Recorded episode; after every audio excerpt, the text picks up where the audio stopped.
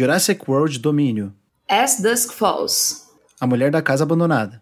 Dead by Daylight e muito mais. Eu sou Arthur Pieri E eu sou Letícia Leite. e tá começando mais um Show Me Cast com coisas que consumimos.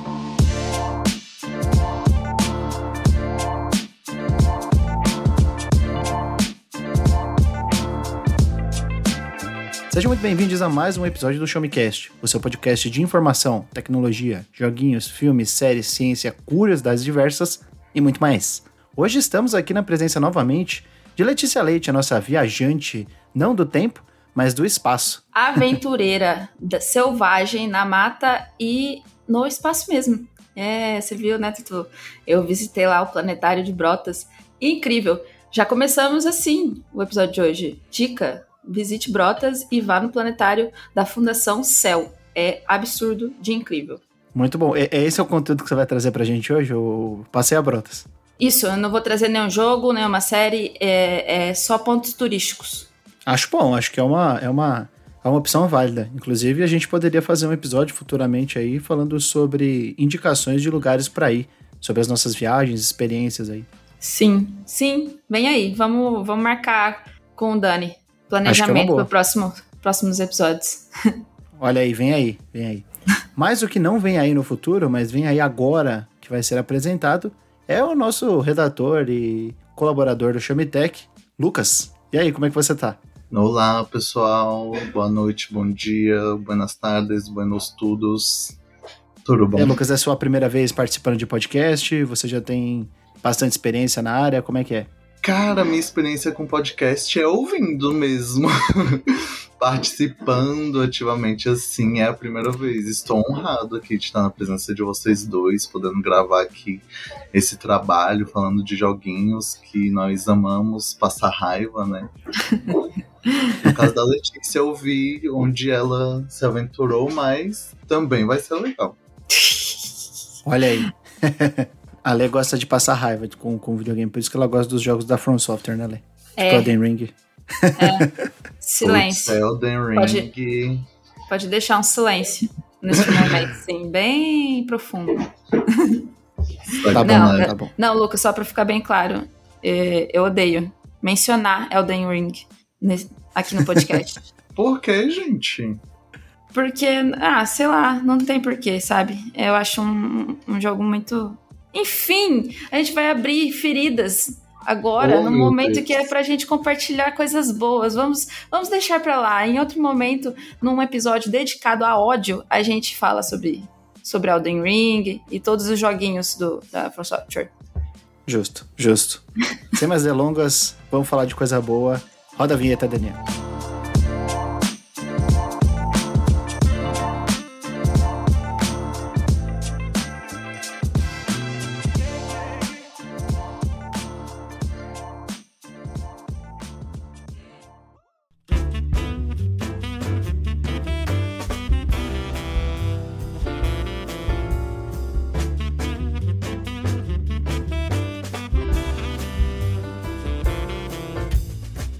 Hoje a gente vai começar mais uma vez um episódio do que estamos jogando, assistindo, escutando e consumindo de forma geral em cultura pop, em audiovisual, multimídia e etc. E mais uma vez eu não trouxe joguinhos. Quem trouxe joguinhos hoje, desta vez, e trouxe dois joguinhos, mas vai começar falando apenas de um, né, para depois falar do outro, é o Lucas. O que, que você trouxe pra gente aí, Lucas? Conta pra, pro pessoal que tá ouvindo e, e eu acho que não precisa explicar tanto esse jogo, né? Porque é uma febre, todo mundo conhece, todo mundo joga e realmente é um fenômeno aí. É, Tutu, por mais incrível que pareça, o jogo ainda não é tão conhecido assim. Ele é muito conhecido mesmo. Ah, desde que ele foi lançado, sei lá, acho que em 2016. E aí eu comecei a jogar em 2017. Então tem cinco anos que eu tô aí passando raiva voluntariamente. Em Dead by Daylight. Um jogo assimétrico, né? Isso quer dizer que são. Não é a mesma quantidade de jogadores nas duas equipes, igual o LoL, por exemplo, que são cinco contra cinco. No Dead by Daylight são quatro jogadores contra um. E é o meu vício diário. Todo dia eu entro lá, passo uma raivazinha aqui, outra ali, e tamo aí. e como que você, além dessa questão do multiplayer assimétrico que você disse, né? É, com relação a como se joga e você, você tem quatro pessoas é, controlando cada um, um indivíduo, né? Tentando escapar. E você tem um mastermind ali, uma mente por trás que, que vai ter mais poderes, né? E por isso que você tem é, um gameplay justo de 4 contra 1. Mas como você definiria, além disso, esse tipo de jogo? Você acha que ele é um jogo mais de ação? Você acha que ele é um jogo mais pautado no terror? Ele é um jogo de, de, de um, multiplayer competitivo? Como que ele é para você? Então, Arthur, o Dead by Daylight, a princípio, pode pegar os jogadores, os iniciantes, né? Numa pegada de terror. Ele pode ser. A proposta dele é essa, né? Ele traz personagens como o Fred Krueger, o Michael Myers do filme Halloween, né? Traz também de outros jogos como Nemesis do Resident Evil, traz, inclusive recentemente trouxe a Samara do, do Chamado, só que na versão original, né, que é a oriental, é, então ela se chama Sadako. Então, uma vez que você joga de princípio, assim, você acabou de comprar, baixou, jogou, você vai. Deve sentir um pouco de susto mesmo. a proposta é essa: são quatro sobreviventes, né? Que precisam escapar desse. Desse o que se chama de assassino, né? Desse assassino. Então, quando você tá lá fazendo seu objetivo, e aí, quando ele tá se aproximando, se aproximando de você, começa a bater o coração mais forte, mais forte, e isso dá um, uma adrenalina na gente Menino, é babado. e aí você costuma jogar com, com, com amigos ou você joga com o pessoal na, na internet mesmo, online, assim? Então, eu jogo das duas maneiras. Quando o pessoal tá offline, aí eu arrisco lá sobreviver sozinho ou então matar geral com um assassino. Eu prefiro jogar como assassino, porque a gameplay dele é mais variada, né? Por exemplo, cada assassino tem um poder específico. Agora, os sobreviventes não. Os sobreviventes, eles têm habilidades em comum, então não tem muita diferença, que é só escapar do assassino. Agora, o assassino não, ele tem várias maneiras de chegar no, no sobrevivente ou de ferir eles, então isso me chama mais atenção.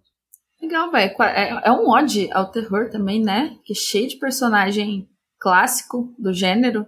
Sim, é, tem gente que chama, é, diz que é inclusive o Mugen do terror, porque ele tá reunido uma galera que não para de vir. Tinha até, inclusive, o Demon Gorgon do Stranger Things, mas por uhum. algum motivo a Netflix cancelou o contrato com a Behavior, né, que é a distribuidora do Dead by Daylight, e aí não tem mais o, a DLC do, do Demon Gorgon para venda. Subiu Mas a cabeça. Comprou, ah, eu não sei o que, que aconteceu. Foi um pouco antes da, dessa quarta temporada. Mas aí tem rumores, né, de que vai voltar, de que o. que vai vir o Vecna também, aí eu não sei, vamos ver aí. E é. a questão dos personagens para você desbloquear, eles funcionam como se fosse temporadas, igual o Fortnite? Tipo, você perdeu aquele personagem, você não vai conseguir mais aquela skin ou você compra ele é, a qualquer momento, não, não dependente de temporadas? Então, é... a princípio vai lançando por temporadas mesmo. Mas fica lá na loja, então você pode ir comprando tranquilamente. Tem uns passes, né? Tipo no Fortnite que você falou, mas não é algo exclusivo. As coisas que são exclusivas são os cosméticos. Por exemplo, lançou o. Que nem eu falei, o Nemesis, do Resident Evil 3 mas ele vai ficar lá na loja para sempre, enquanto a Capcom não reincidiu o contrato, né, com a Behavior. Mas, por exemplo, uma skin que tá de passe, aí ela fica exclusiva. É, não é um joguinho para mim. Eu tenho Você muito não medo. gosta desse terror de terror, Letícia? Eu, eu, eu, eu adoro ver pessoas jogando. Eu sou medrosa, não tenho coração para isso. Oh, meu Deus. É tão é, divertido, gente. Dá dó, né? Não, eu queria muito. Eu acho muito divertido é, ver. Ah, o pessoal jogando, sabe, fazendo streaming. É, acho muito legal, é até triste. Oh, gente. É. Mas você Apesar tentou... de eu gostar bastante de terror, eu não, não, é, não é muito a minha praia esse esquema assimétrico, assim. Acho que talvez pelo multiplayer, porque o, te, o, tipo de terror que eu gosto é aquele imersivo do sentido de ambientação, psicológico, sabe? Então, não, não é muito a minha praia. Para mim é tipo, é, é o que você falou. Quando você começa a jogar, você talvez seja impelido pelo, pelo terror, né? Você seja orientado pela, pela, por essa camada de terror. Mas à medida que vai passando o tempo, isso daí é, é, é apenas uma pele, né? O, o esquema mesmo é, é a diversão ali do multiplayer, as estratégias que você vai fazer, né? Esse tipo de coisa.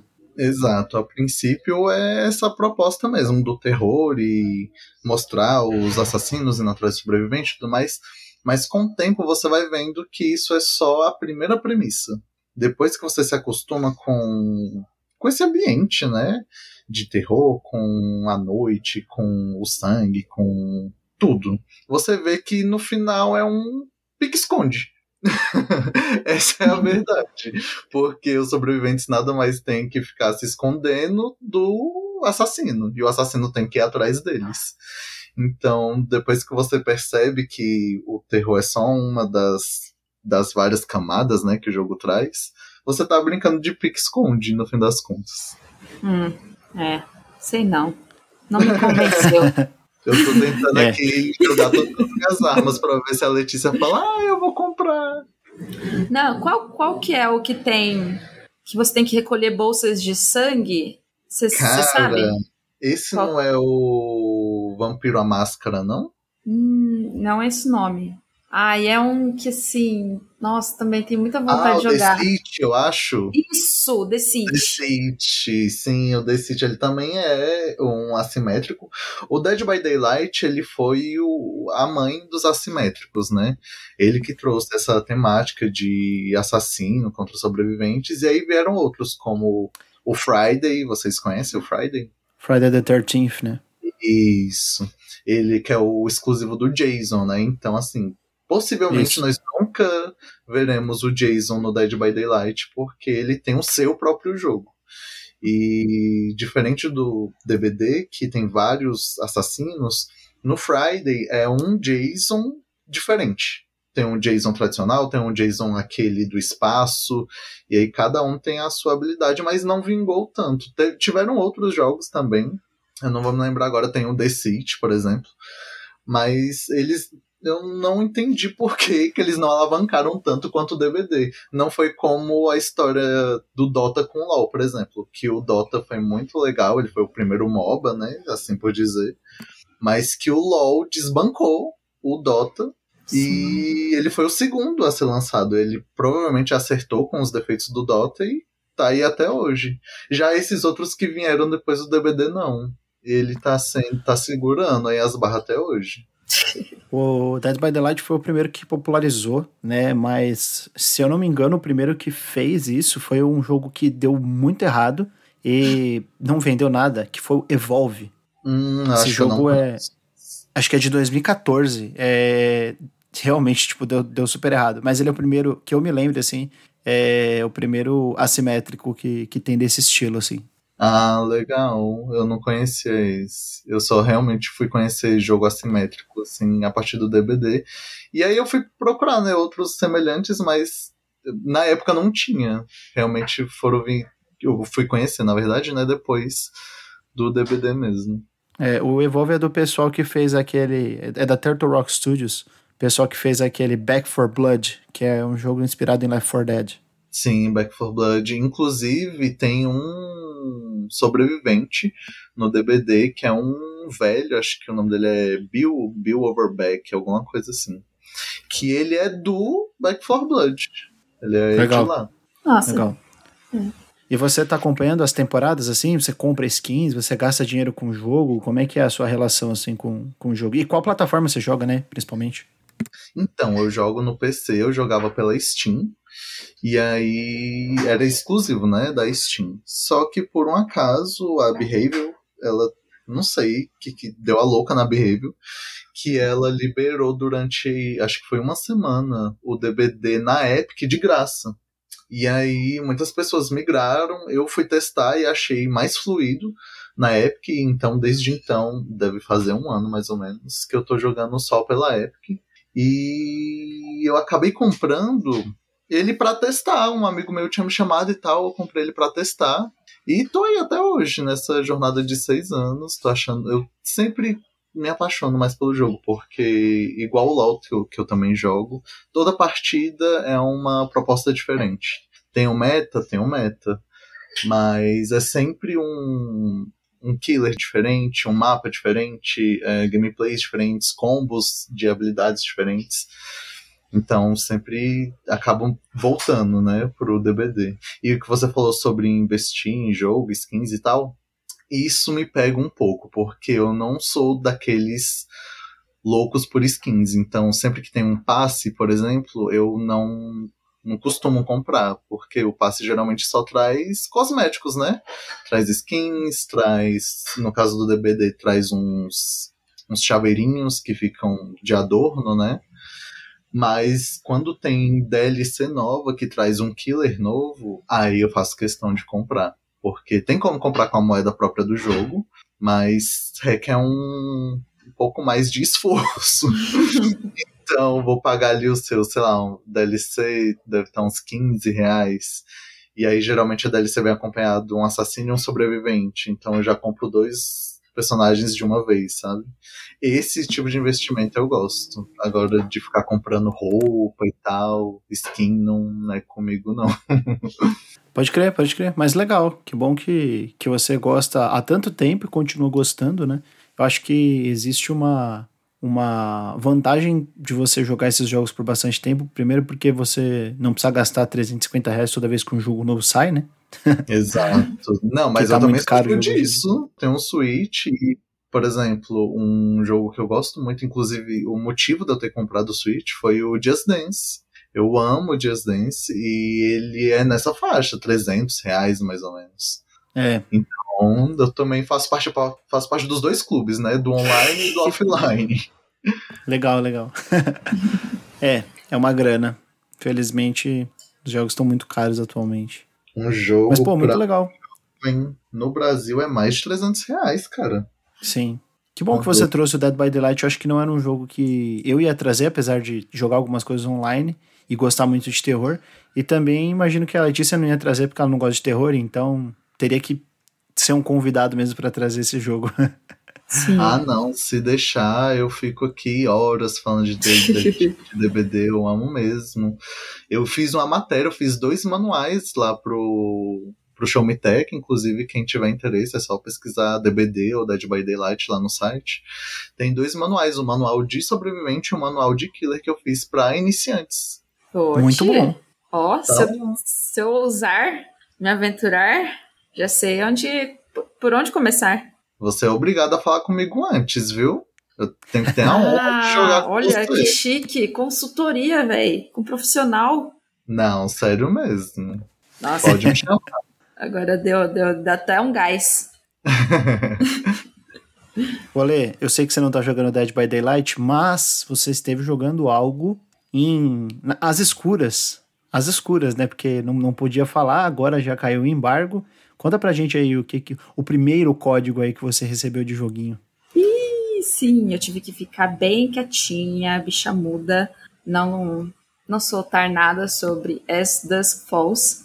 Meu primeiro código aí pelo Tech, foi muito legal jogar antecipadamente e deu sorte que foi um jogo que eu já estava interessada e que ele entregou tudo que eu esperava. É, para começar, vamos lá. As Dusk Falls é um jogo interativo é, desenvolvido pela mesma design de jogos de Heavy Rain e Beyond Souls. O Tutu já criticou aqui. É, Tutu. Tutu, eu joguei. Ó, aconteceu. Foi, foi tudo coincidência. Aconteceu de eu estar tá jogando o Detroit na última semana. Terminamos. Que dia? Acredito que na sexta-feira, por aí. E, nossa, eu gostei muito. Eu fiquei muito feliz com aquele jogo. É... E aí eu já embarquei no As Dusk Falls. é impossível, né, não, não fazer comparações, até porque o, o, diagrama de ramificações, de acontecimentos é, é muito parecido, é, é praticamente igual, uh, mas a história é completamente diferente, todo o resto é completamente diferente. É só o diagrama mesmo de, de acontecimentos, de escolhas, etc. É, as Dusk Falls tem, tem muitos. É, são muitas escolhas difíceis, porque são. Se trata so, sobre relacionamentos familiares é, entre pessoas que, como a gente, estão longe de serem perfeitas. Então a gente entra num exercício meio que de empatia com as lutas de cada um, etc. E o duro que é tragédia atrás de tragédia, né? É, tudo começa no, em, em 98, que é um, um roubo que deu errado, é, de três irmãos que estavam precisando muito de dinheiro. São dois imbecis e uma, um menino ok, um menino gente boa, gente fina, mas os outros dois são imbecil. Eu não consegui sentir empatia por nenhum dos dois. Talvez outra pessoa consiga sentir. Enfim. É... E aí eles acabam fugindo e indo parar no hotel. E nesse hotel tá outra família de quatro pessoas: um pai, uma mãe, filha e o avô. E eles acabam fazendo essa família de refém no, no hotel. E é a partir disso, é, a gente tem que. A gente vive tanto pessoas dentro do núcleo da família, que é feita de refém, quanto dos criminosos, né? E o gameplay leva cerca de 6 horas. Eu, eu, eu, se não me engano, o meu foi 5 horas e 43 minutos. Em que eu, eu achei que eu fiz bastante escolhas boas. Aí só teve um momento que eu falei, meu Deus, eu carguei muito é, é, é basicamente isso, né? É só. É, basta um erro que tudo vai por água abaixo. É, mas foi, foi ok meu final. Eu dei uma choradinha, é emocionante. É, tem muito, eu acho, que ainda a se explorar, porque a, a, a, a, gente ainda não sabe, né, quantos finais possíveis existem. Ali é o total, tem que, tem que juntar ainda os capítulos. Mas são dois livros, e cada livro tem. Deixa eu pensar. Seis, seis capítulos. E cada capítulo deve ter quatro ramificações diferentes para cada situação.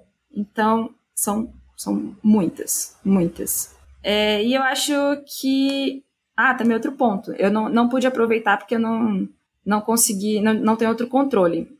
Mas tem a opção de multiplayer, é, eu não sou de jogar online, né? Então, eu, eu, eu, queria, eu quero em breve jogar local, com alguém do meu ladinho.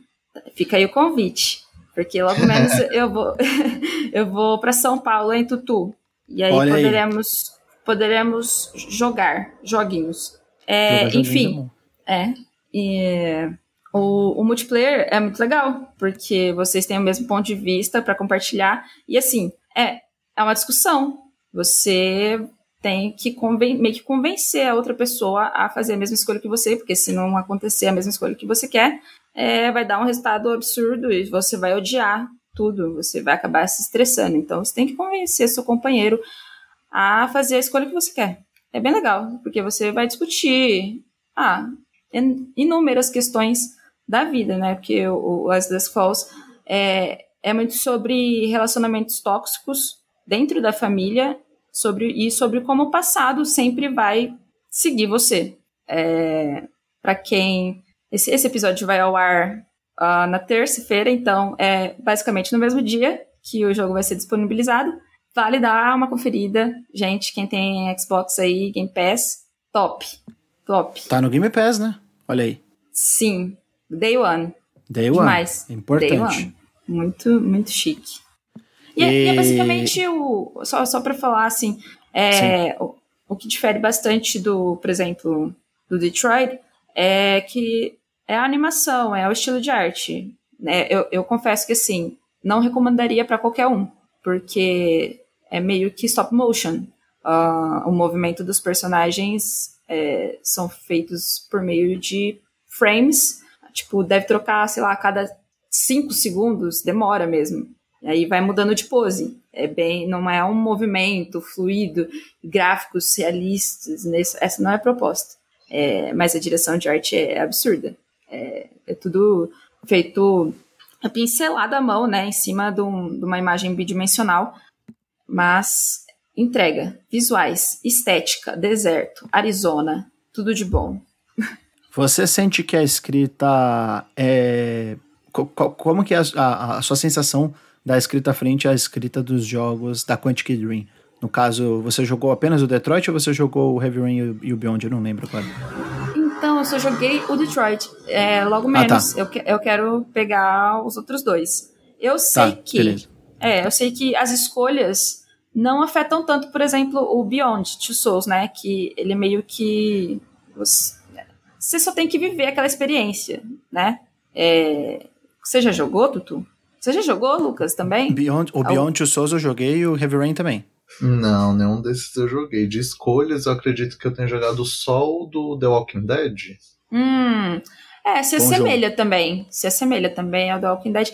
Mas, mais que qualquer um desses, ele, ele é bem parecido com o filme da, do Black Mirror, sabe? É, é basicamente um filme em que você tem que fazer escolhas. Porque na questão da jogabilidade, não existe isso de controlar personagem, você não anda com personagem. O máximo que acontece é, é uma tela estática em que você tem que mexer o cursor e só clicar para ver o que tem ali. Muitas vezes não tem, não tem o que explorar. É, tipo, não tem.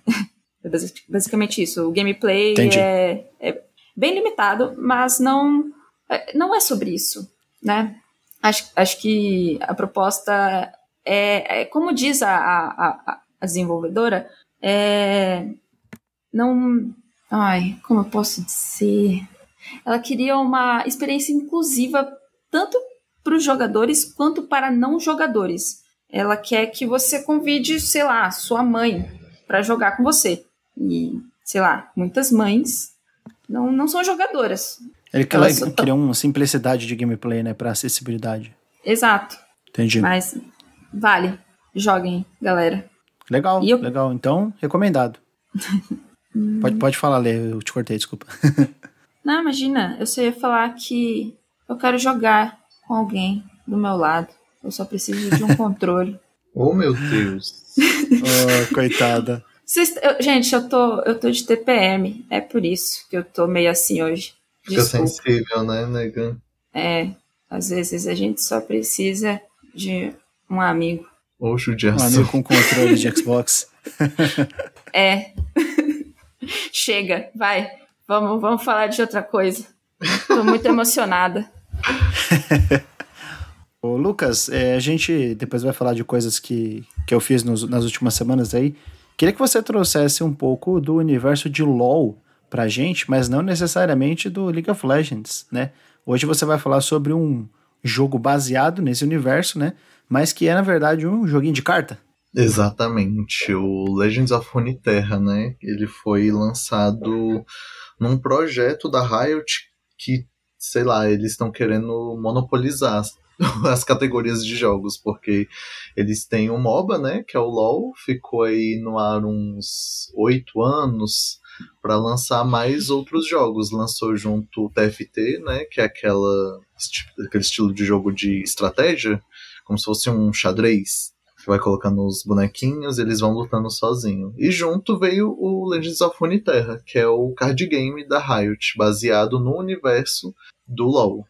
E que eu acho incrível. Assim, eu provavelmente faço parte do, da maioria das crianças e jovens que cresceram com Yu-Gi-Oh, né? Assistindo Yu-Gi-Oh e jogando, então ter essa vivência de card game faz parte da vida do, do nerd. e logo depois eu conheci o Magic, né? Que foi o. Eu acredito que tenha sido originário do Yu-Gi-Oh! E passei também por Hearthstone e agora tô no Legends of Runeterra que nossa, tá, traz outra uma gameplay muito diferente também desses outros, tem suas semelhanças, mas tem suas exclusividades. E o fato dele trazer a história do, do LoL é muito chega a ser gratificante, inclusive, porque a história do LoL é contada ali nos bonecos que são lançados, sei lá, a cada três meses, a cada quatro meses. Então tinha essa atualização de três em quatro meses na história. O Legends of Runeterra vai complementar isso. Ele já tem a história que já foi contada, mas cada carta conta um pouco mais, tem um pouco mais da, daquele background. Então, assim, eu jogo pelo card game, pela proposta do card game, mas como jogador de LoL, ter esse complemento na história também é muito bom. Chega a ser assim. É muito bom de acompanhar. É maravilhoso. E você já é uma pessoa que curte card game tipo Slay the Spire, esse estilo também, ou você curte mais esses card games que são competitivos de multiplayer? Então, eu, que nem eu falei, eu joguei mais o Yu-Gi-Oh! na época, eu joguei muito aquele Forbidden Memories do PlayStation 1. Sei, Não sei, sei. Se eu, é um clássico, eu cheguei né? a zerar esse jogo, esse jogo é incrivelmente difícil de zerar, porque você tem que jogar, sei lá, 350 batalhas para dropar um Meteor B-Dragon, que é o monstro que você conseguiria lutar contra o Rei Shin e depois ir matando o, o, o, o Dark, o Nightmare, Dark Knight, que eram os caras mais difíceis do jogo, alguma coisa assim. Não, cara, aquela inteligência artificial daquele jogo não existe, não é possível. É umas cartas assim muito sem noção. Tinha que passar muitas semanas jogando, que nem você falou, pra dropar uma cartinha assim, no mínimo decente é muito complicado. Então, eu fui dele, que nem eu falei, a minha jornada foi do Forbidden Memories pro Magic. O Magic eu joguei pouco, foi mais ali no final do ensino médio, que eu acabei conhecendo, aí joguei ele. Na época não tinha online, né? Joguei ele de fato físico. E logo dele, depois dele já fui pro Hearthstone. Aí o Hearthstone eu joguei um pouco, sei lá, acho que um, um ano e meio. Até que veio o LoL. E aí o LoL, tô assim, apaixonado. E sempre vem, tipo assim, o LoL deve ter chegando nos 200 campeões. Então o que não falta é conteúdo para esses jogos off-topic da Riot. E isso para falar do, desse de carta e do TFT. Ainda tá em produção um, um, de luta, não sei se vocês ficaram sabendo, um jogo de é luta da. Projeto F, né?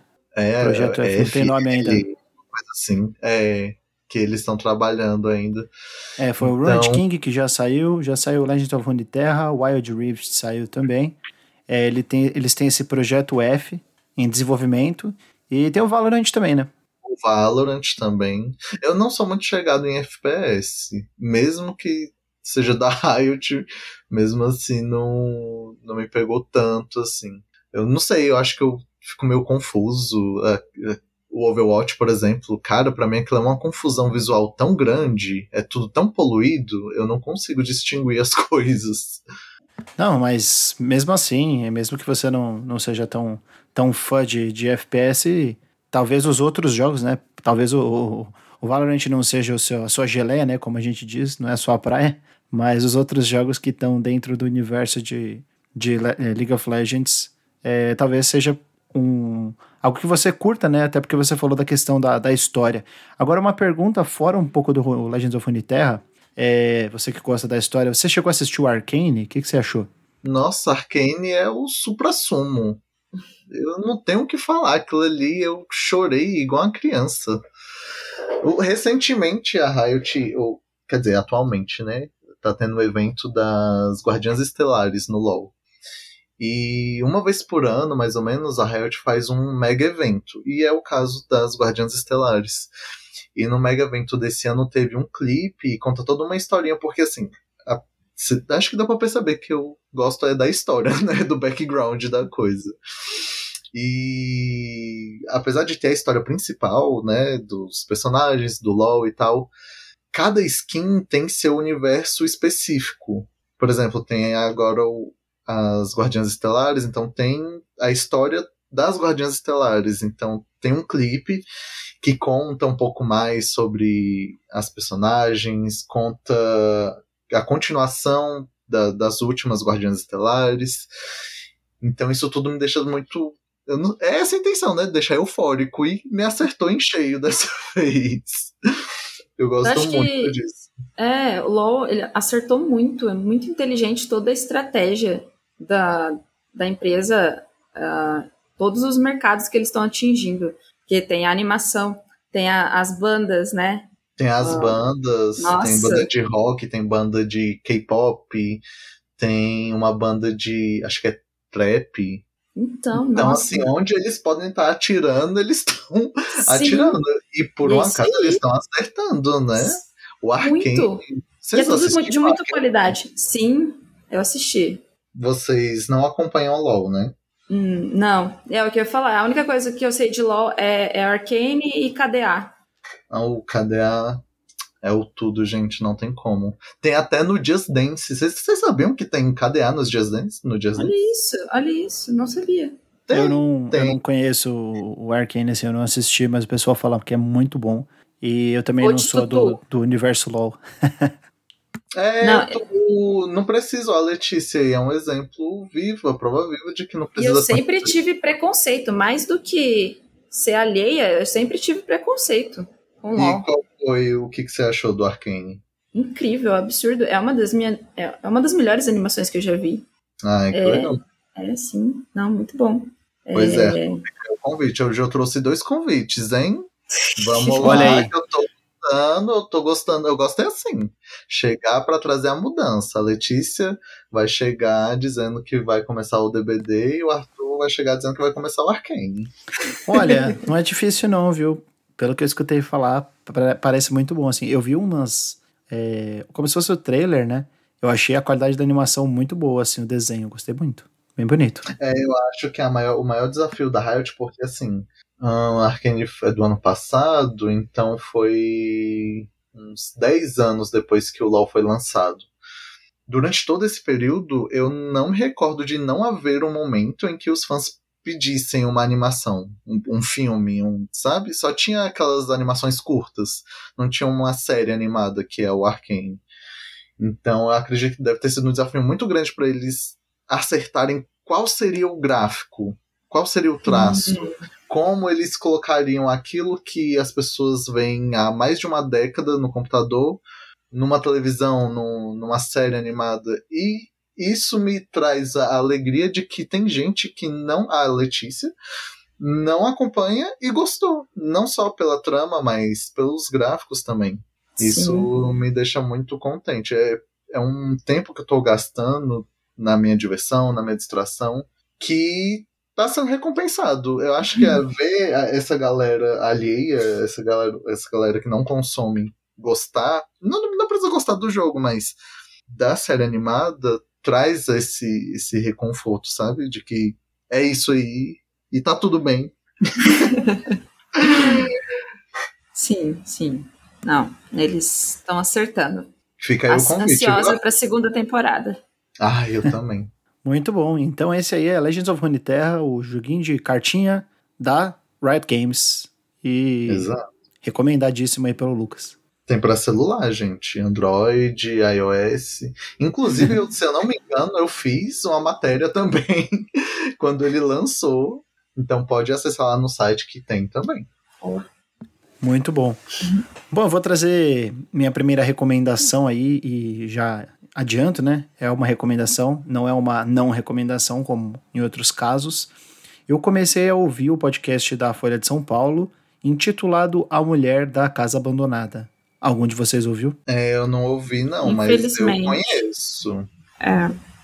Eu conheço é... alguns e tal, mas ouvi de fato eu não ouvi. É, então, na verdade, eu demorei um pouco para ouvir. Já tinha saído, já tinham saído cinco episódios é, e eu peguei o sexto episódio, assim, eu, eu aguardei o sexto episódio para poder é, ouvir. Então, no caso, cinco já tinham sido lançados, o sexto foi lançado na semana passada. Essa semana vai sair o sétimo episódio.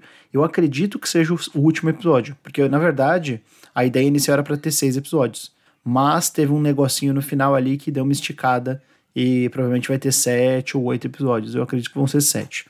Sobre o que é a, a Mulher da Casa Abandonada.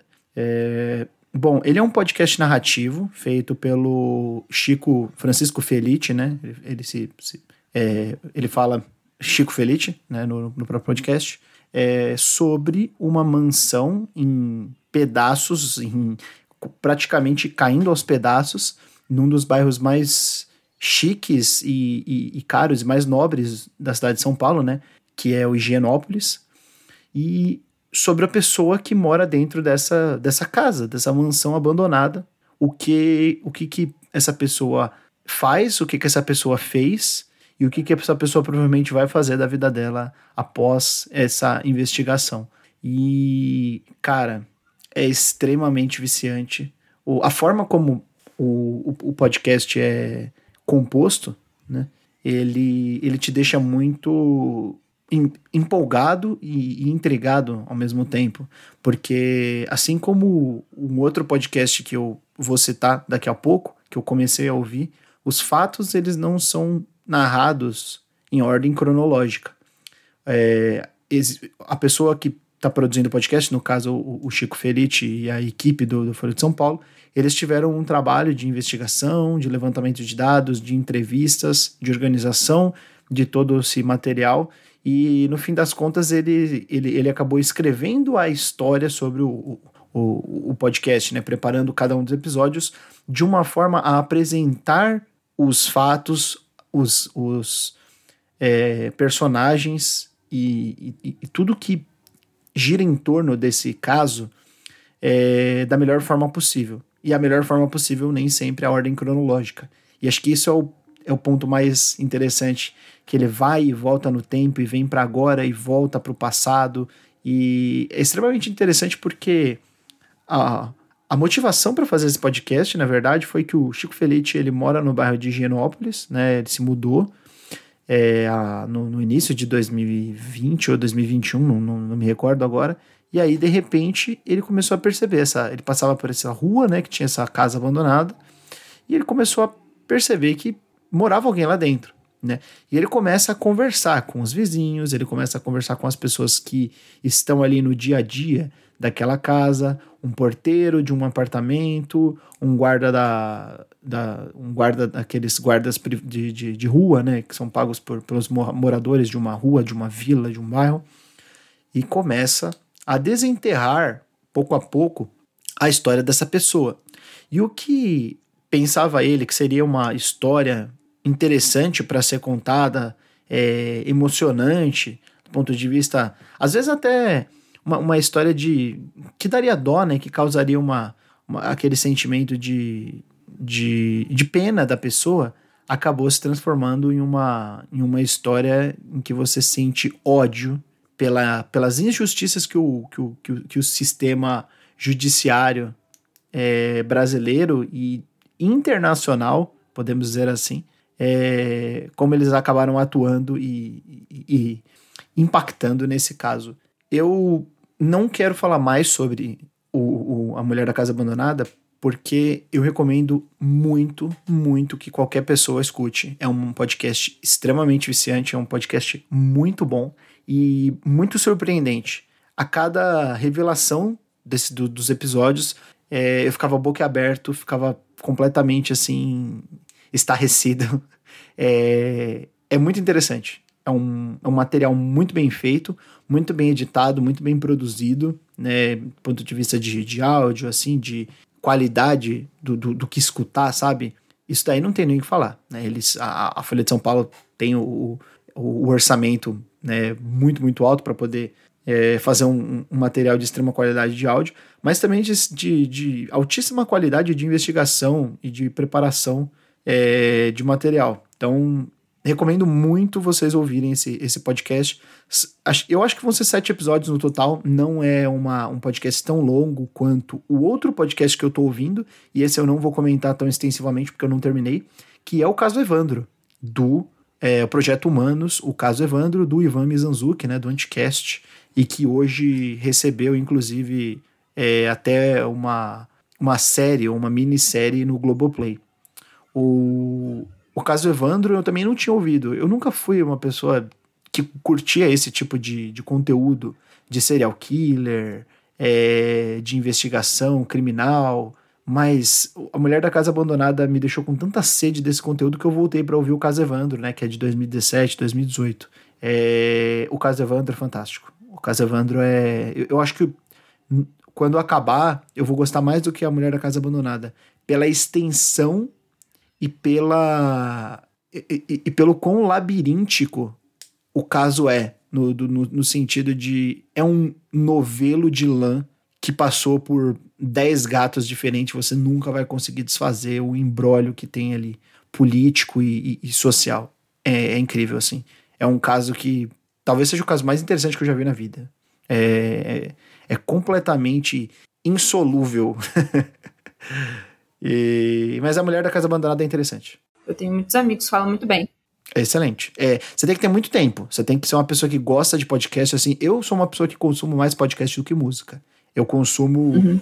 assim, pelo menos por semana, umas 10 horas de podcast. Então, para mim, é de boa. Porque o caso Evandro, ele deve ter uns 30 e poucos episódios, com cada episódio variando de uma hora e vinte a duas horas. Então, assim, vão, vão ser muitas horas ouvindo o caso, depoimentos de tribunais, é, cortes de fita cassete, explicações de VHS, de, de, de, gravações de VHS. Então, é muita coisa. É realmente um caso muito extenso com muitas lacunas e muitos, né, muitas nuances. Hum. Mas por enquanto, fica a Mulher da Casa Abandonada aí como, como é a minha recomendação. boa, boa. Não, é legal, né? O jeito que tudo foi desenvolvido. É, é o que eu sempre falo. Fofoqueira não, jornalista. Tá certo, foi, foi atrás de todo mundo perguntar: o que que é essa casa aí? O que, que, que, que, que tem aí? É impressionante. Bom, é, a nossa próxima recomendação ou não fica na mão da Letícia aí. Conte para nós. Vai, vai ser uma recomendação. É, em breve eu quero trazer uma, uma não recomendação. Eu quero trazer algo que eu esteja odiando. Faz tempo que eu não consumo algo que eu estou odiando. E, e eu acho que é bom. Faz bem pra gente. Como sempre falo, a gente, o sofrimento é necessário. Enfim, mas agora eu só estou curtindo, adorando coisas é, uma minissérie da HBO. É, estou tendo dificuldades em encontrar pessoas que, que estejam assistindo. Chama Irma Vep, uh, é uma minissérie. Está é, sai um episódio por semana e vai ter só oito. Foram lançados hoje, inclusive lança o sétimo. Então só tem mais um para chegar aqui pra gente.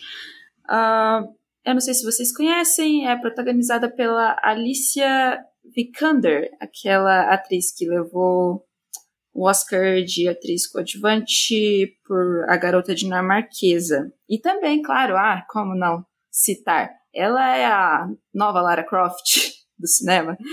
Ai, tristeza, tadinha. é...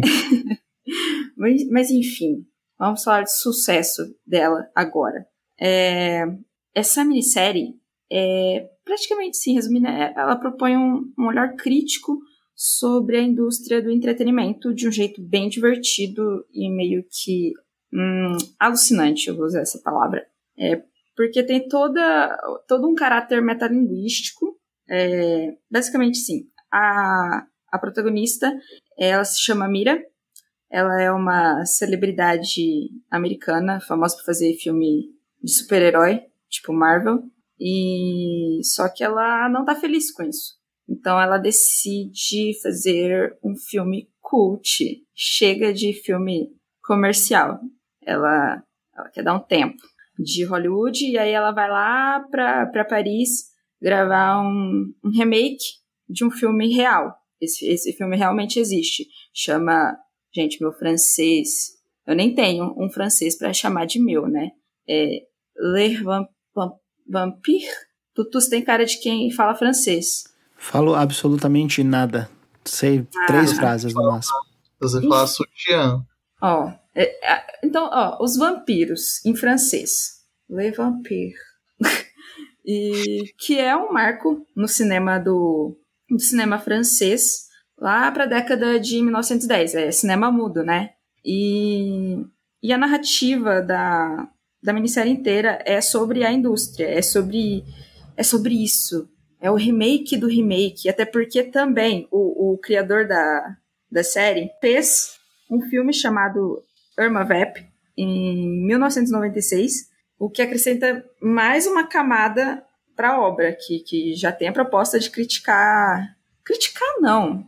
É, é abordar de maneira, assim, é, é, bem comédia, é comédia séria. Eu posso falar que é uma comédia séria, satírica, sabe? Não, não tem tantos momentos absurdos de piadas, humor, mas tudo, todos os diálogos e cenas são são, são situações assim um tanto quanto estranhas. Eu, eu acho que assisti para ver mesmo, porque a gente eu, eu acabo rindo de coisa assim imbecil, sabe? É, é simplesmente olhares sendo trocados e, e, e é engraçado, porque o, o diretor do, da, da série que está sendo filmada dentro de Irma Vep, ele acredita, sim, que ele é um homem culto e que vai ser uma um filme longo. Ele, ele, ele acha um absurdo as pessoas falarem para ele assim, ah, você tá gravando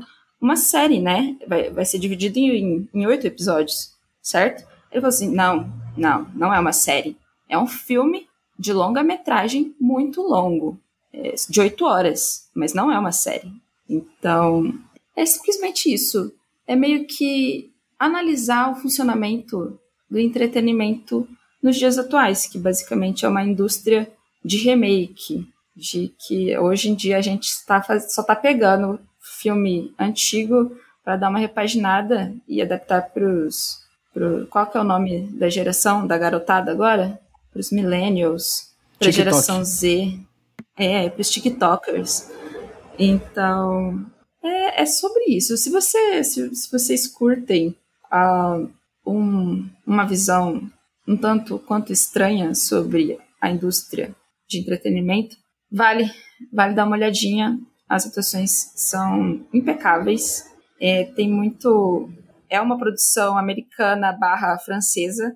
Então, para quem gosta também de cinema francês, tem bastante cenas assim do cinema francês. Eu sou incapaz assim de é, definir dar características do cinema francês. Mas eu sou, eu sou aquela que pessoas que só sabe olhar e falar, hum, é isso, cinema francês. Mas, ó, vale, vale a pena. É, é bem divertido. Muito bom, muito bom. Agora, fico curioso com o nome de ser Irma Vep, né? É tipo VEP. Isso, e uh, Irma Vep é um. Como que chama quando a gente troca a ordem das letras e forma uma palavra é para vampiro, vampire. Ah, tá, é, uma, você, é um anagrama. Isso, se você reorganizar as letras, é vampire. Faz sentido, porque existe uma, uma, uma peça brasileira muito famosa, né, que a primeira apresentação foi nos anos 80, que chama O Mistério de Irma Vap. Putz, é, tem temática vampiresca, alguma coisa assim? Acredito que sim, eu nunca assisti, mas eu, eu, eu, eu, tô ligado nisso aí. Ah, então com certeza deve deve ser deve ter recebido influência desse filme que foi feito. Tem o filme O Irma Vep de 1996 e tem o Les Vampires, Les Vampires, Les Vampires de 1910. Pode crer, pode crer. Bom, legal. Recomendo então. Boa. Bom demais. Muito bom. E pra gente finalizar, eu fui assistir o filme dos dinossauros, também conhecido como Jurassic World Domínio. Bom, para começo de conversa, como bom é, amante de filmes que eu sou, eu assisti Jurassic Park 1 e 2 nos anos 90 e eu nunca mais assisti nenhum Jurassic Park e nenhum Jurassic World. E aí eu fui assistir esse filme e tentei assistir os outros, né? Porque eu gosto de fazer essas experiências. De ficar muito tempo sem assistir uma franquia ou uma, ou, ou uma, uma, cronologia, uma fase de algum universo. E aí eu vou lá e assisto só para ver se, se eu ainda consigo entender se eu vou ter muito problema. E nos primeiros cinco minutos de filme eu fiquei meio, oi, não entendi. Mas aí depois que, depois de um tempo, eu fui apresentado aos, aos personagens certinho e aos eventos, ao que estava acontecendo, e fluiu tudo normalmente. É, vocês assistiram algum Jurassic? Aqui assisti todos. Todos, é, ok. Eu, minha história é semelhante à sua, Arthur. Foi os primeiros e é isso aí. Jurassic Park era aquele negócio, né? Era um parque numa ilha e aí eles inventaram, eles, eles trouxeram de volta dinossauros por meio do DNA que encontraram de um mosquito preservado em âmbar. E aí eles conseguiram, né? A parada é bem Hollywood Top. E, e pouco biológica, né? É, e aí conseguiram trazer de volta um milhão de, de, de, de espécies de dinossauro. E aí eles estavam naquela ilha. No Jurassic World Domínio já começa com a seguinte premissa: os dinossauros vivem com a gente. A gente aprendeu a conviver com eles, ou quase isso, né? Tem brontossauro atravessando estradas, tem dinossauros marinhos gigantescos é, que estão comendo barcos e, e comendo baleias. É, tem Quetzalcoatlus e outros tipos de pterossauros é, voando por aí. E é isso aí. Tipo, aprendemos a viver com os dinossauros. Não, tem não teve jeito. E aí o filme é sobre o quê? O filme é sobre uma garota, que ela é um clone. É, eu não sabia que essa garota tinha sido clonada até falarem sobre ela, né?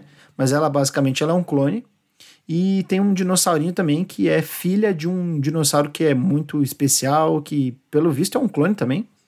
E esse dinossauro ele era antigamente um raptor bem bem mais assim é, amigável.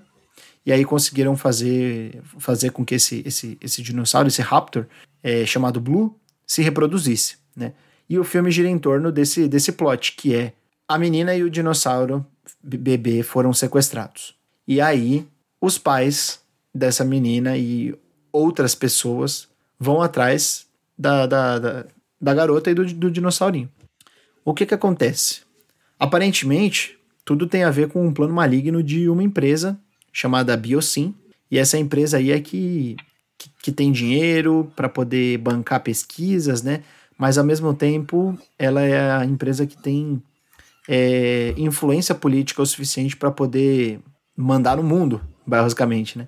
Então, a gente começa a ver aí algumas atitudes um pouco estranhas, um pouco polêmicas, um pouco questionáveis, e assim o filme vai se desenrolando.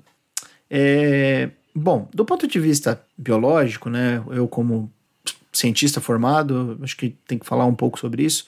Não mudou muita coisa, sabe? Parece que Jurassic Park começou errado nesse, nesse sentido, é, mesmo que seja ficção, me incomoda um pouco. E Jurassic World continua fazendo isso. Eu tenho a impressão, em termos de gráficos, em termos de realismo do que está acontecendo, que o Jurassic Park e os dinossauros eram melhores. tipo, pareciam menos estranhos do que em 2022, e isso me preocupa um pouco. Sabe? Olha, eu li bastante coisa assim falando que é uma bomba esse filme. Então. Infelizmente. Os dinossauros são meio estranhos, né? Tipo, eu não, eu não gostei muito da animação deles. Eles, eles caem num vale da estranheza que, tipo, não caía antigamente. Isso é, isso é muito estranho. Mas sabe o que, eu acho, Arthur? É que a gente compara muito. Quando a gente é criança, a gente. Criança, sei lá, tem uns 10 anos, acho que a gente chegou a assistir os primeiros, né? A gente se impressiona muito fácil, né? A gente compra o que apareceu na tela. E hoje, com o conhecimento que a gente tem, a gente já olha com, de um jeito mais refinado. Então, provavelmente a gente não vai ter a mesma impressão de grandiosidade, né? É. Que anteriormente. Não, não, é verdade, talvez. E assim, eu não reassisti os Jurassic Parks antigos, provavelmente é a minha memória me enganando. né? É, é bem provável. Tem essa parte Mas, também. É, sei lá, eu, eu, eu, assisti não faz tanto tempo alguns dos da primeira leva e eu acho, eu, eu acho bem bom a, a, os efeitos e os dinossauros. É, é, que assim, eu não vi essa bomba aí, não, mas a, a, mais recente. Eu fico até triste, porque trouxe todo, todos os atores, né? Trouxeram o Alan Grant de, no, de novo, trouxeram o Ian Malcolm, a, a outra cientista também. A é... Laura Dern. Oi? A Laura Dern. Isso. Trouxeram, tipo, três personagens clássicos, sabe? E, e parecia que ia ser um negócio meio que o Pânico mais recente, né? Que juntou todo mundo. Foi um, filme, um filme bem legal, assim, que, que uma, uma homenagem ao, ao, ao, Pânico clássico. E aí, no fim das contas, ele, ele dá uma, uma, uma falhada em termos de trama. É, eu fiquei um pouco chateado com os dinossauros também, porque é, é aquela mesma coisa que a gente já viu. E tem um dinossauro que é aquele dinossauro que você fala, pô, esse aí eles deram uma estudada para poder fazer, porque ele se comporta como um, um, um, dinossauro deveria ser, de ponto de vista evolutivo. é, ele tem penas, né? Assim como, como assim, eu imagino que muitas pessoas que estejam nos ouvindo aí não, não, não saibam, mas os dinossauros eles é, dividem mais características evolutivas com as aves do que com os répteis. Então não é para ele ser um lagarto gigante, é mais para ele ser uma galinha gigante. Então, muito medo. Meu Deus, é, terror. Pois é, não, não é bem uma galinha, mas né, ponto de vista de ossos vestigiais é, e, e, até da, da, árvore evolutiva dele, do ramo que ele tá, ele tá mais próximo dos pássaros do que na, na, na, na ponto de vista filogenético, né? Ele tá mais próximo dos, das aves do que ele estaria dos, dos répteis. Mas... Então, Godzilla provavelmente ia descer um ovo muito babado, né? É, não, o Godzilla é um, é um, é um, é um caso à parte, né? É, o, é o inconsciente do, do, do japonês. Não, você falou que o Blue ficou agressivo, mas é claro, ele teve que contracenar com o Chris Pratt. É, aí, Olha. minha filha. Olha, complicado. Eu acho que eu também ficaria agressiva. Um de jogo ameaçando quebrar suas pernas pra aceitar um trabalho desse. Tadinho do Olha, Blue. Complicado. Sofreu viu? mais que a Ju. Sofreu mais que a Ju, exato. Chris Pratt. é um. Pelo menos, pelo menos é... a atuação desse, desse homem é boa? Ah, é mais ou menos. Eu, gostei da menininha, da Maisie. hum. Gostei dela. Ah, ela, vou ela ver, vou, vou, ver esse, esse negócio aí.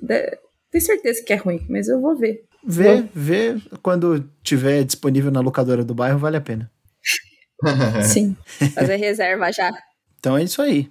Jurassic World Domínio, o terceiro da, de sua leva. Quanto tempo tem esse filme aí? Duas horas e meia. Ave Maria. Tá bom, né? No final eu já tava tipo, putz. Nossa, vai ser o filme inteiro, assim, putz. É, na verdade, na verdade eu fui com, com duas crianças de, de 9 e 10 anos e ah, elas queriam muito diversão. assistir. Elas queriam Sim, muito assistir. Ah, então diversão. Então, é isso aí, né? Você tinha que ter virado pra elas e ter falado assim: olha, meninas, isso daqui foi por vocês, viu? É. Não eu, não, eu não falei, mas no fim eu pensei isso. Né? Sacanagem. O tio Tutu tá é tão legal. É, tio Tutu. Pô, mas vou te falar assim, é. Foi divertidinho ver Jurassic depois de tanto tempo, sabe? Não vou dizer que foi a pior coisa do mundo, não. Teve, teve filme pior. Assim, não ah, foi mas... um The Batman na sala VIP que eu assisti deitado, foi maravilhoso. O filme maravilhoso, a experiência maravilhosa. Mas. Minha filha. Vai vendo. É, deitado. Nossa, The Batman deitado foi muito bom, cara. Que é massa. pra poucos. é, aqui no Brasil ainda não chegou, não. não tem no Brasil. Não tem ainda. Já até pesquisei. Vai ficar pra próxima. Bom, mas é isso. É, fica aí a minha recomendação com algumas ressalvas de Jurassic World Domínio. E esse era o nosso último assunto de hoje. A gente está finalizando o nosso episódio. Queria agradecer muito pela presença do Lucas. Fique sempre muito à vontade para voltar. Não, não, não espere ser convidado. Convide-se. Isso. Então aqui vai o meu convite, gente. Hoje a gente falou sobre as coisas que a gente amou, com a ressalva do Chris Pratt. Mas quando tiver um do ódio, pode me chamar que eu tô aqui de novo. Show. Vamos, vamos programar um episódio do ódio. Pro episódio do ódio, a Letícia vai falar de Elden Ring. E outros. E os outros. primos dele. Os primos dele. Os irmãos e primos. É. Letícia, obrigado pela sua presença mais uma vez. Imagina, sempre um prazer estar aqui, Tutu. É, Lucas, deixe as suas redes sociais, né? A gente não falou sobre isso, além do Showmetech, onde as pessoas podem te encontrar. Pois é, gente, vocês podem me pesquisar lá no Instagram, meu usuário, vamos ver se vai dar pra, pra pegar por áudio. É um Lucas, dois Lucases. Muito bom. Deu pra pegar? Número Gostei, um, gostei. Número 2, Lucases. Já é assim, didático, né? Mostrando Mas... ali um plural, entendeu? A parte redatora vem do, no usuário do, do Instagram. Dois Lucases. E no Twitter, é, Lux Gomes. Sem as, as vogais. Mas acho que é melhor, se você me encontrar ou no Twitter ou no Instagram, tá linkado. Na bio você me acha em um ou no outro. Boa. E tem no. Showtech também, né? Linkzinho, não tem? De autor, levaram para suas redes sociais? Acho que não tem. Gente, Ah, isso aí. eu, Eu também não coloquei agora. não, Lucas. Tá tudo bem. Vamos fazer, Letícia. Vamos linkar ali nas redes sociais. Eu acho que agora dá, porque eu me tornei uma pessoa mais controlada Como nas assim? redes sociais. Não, no Twitter, fa... ué, ué, ué. Ah, a gente é Twitter, né, Lucas? Perde a mão, assim, desse tanto. É, a gente perde, sempre perde. Vixe, Maria. Não mais, não mais, não mais. Terapia em dia, né? É, é Lux GMS? Não, é L-U-C-S, Isso. Lux, G-O-M-S. Ah, tá. Gomes. Lux G-O-M-S. Isso. Agora sim. Dando Deu fo- pra achar? follow aqui já também. Lux Gomes. Muito bom, muito bom. Porque aí, no próximo, no do ódio, eu já falo, gente, vai lá no episódio 99, eu até soletrei, e aí vai estar tudo resolvido. As Inclusive, pessoas eu não ouvem, ouvem de tabela o 99, muito bom. É, Olha a Não. visão, velho. A visão. Pega a visão. Cara. Incrível, Lucas. Incrível. vocês estão numa jornada, hein? Chegando no centenário. Ah, eu queria participar do centenário também. Podia ser vários convidados, ia ser babado, né? É, fica, fiquem de olho. Fiquem de olho. Cen- Centésimo, ó, ó. Fiquem de Ai, olho. eu Só diria isso. Vai ser babado, hein, meninas? Olha, o Tutu e a Lê tá aqui, ó, é por vocês. O Chris Pratt de duas horas e meia foi por vocês, foi por entretenimento. Isso aí. que Foi pra trazer no. Showmecast. Foi pra Mas- trazer no 99. Lê onde que as pessoas te encontram. Deixa aí as suas redes sociais também. Ah, Twitter é arroba lele- leleite13. Sim, campanha política. E Instagram, Letícia Leite, underline. Deixa suas redes aí também, Tutu. Arroba Tutupieri no Twitter. Só segue no Twitter que eu só quero usar Twitter agora. Parei Ah, de, de menino prático. Aí você me, me adiciona também lá no PSN e Xbox e deixa lá o, o, o seu recado. É, eu escuto o Showmecast. Me adiciona aí. Oh, Show. Fofos. Vou adicionar. Quando chegar esse comentário, você traz aqui pra gente, viu? Vou, deixar, vou, vou trazer. Vou trazer o print. Então arrasou. Gente, muito obrigado pela presença de vocês, obrigado a todo mundo que nos escutou e não se esqueçam de deixar aquela avaliação positiva pra gente nos agregadores de podcast, que faz muitíssima diferença.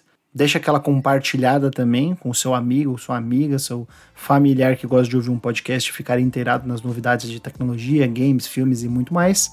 E a gente volta na semana que vem para o episódio 100, o episódio centenário, como disse o Lucas, que vai ser muito especial. Vem aí. Vem aí. Até mais. Tchau, tchau. Beijo. Tchau, tchau, tchau. Tchau, gente.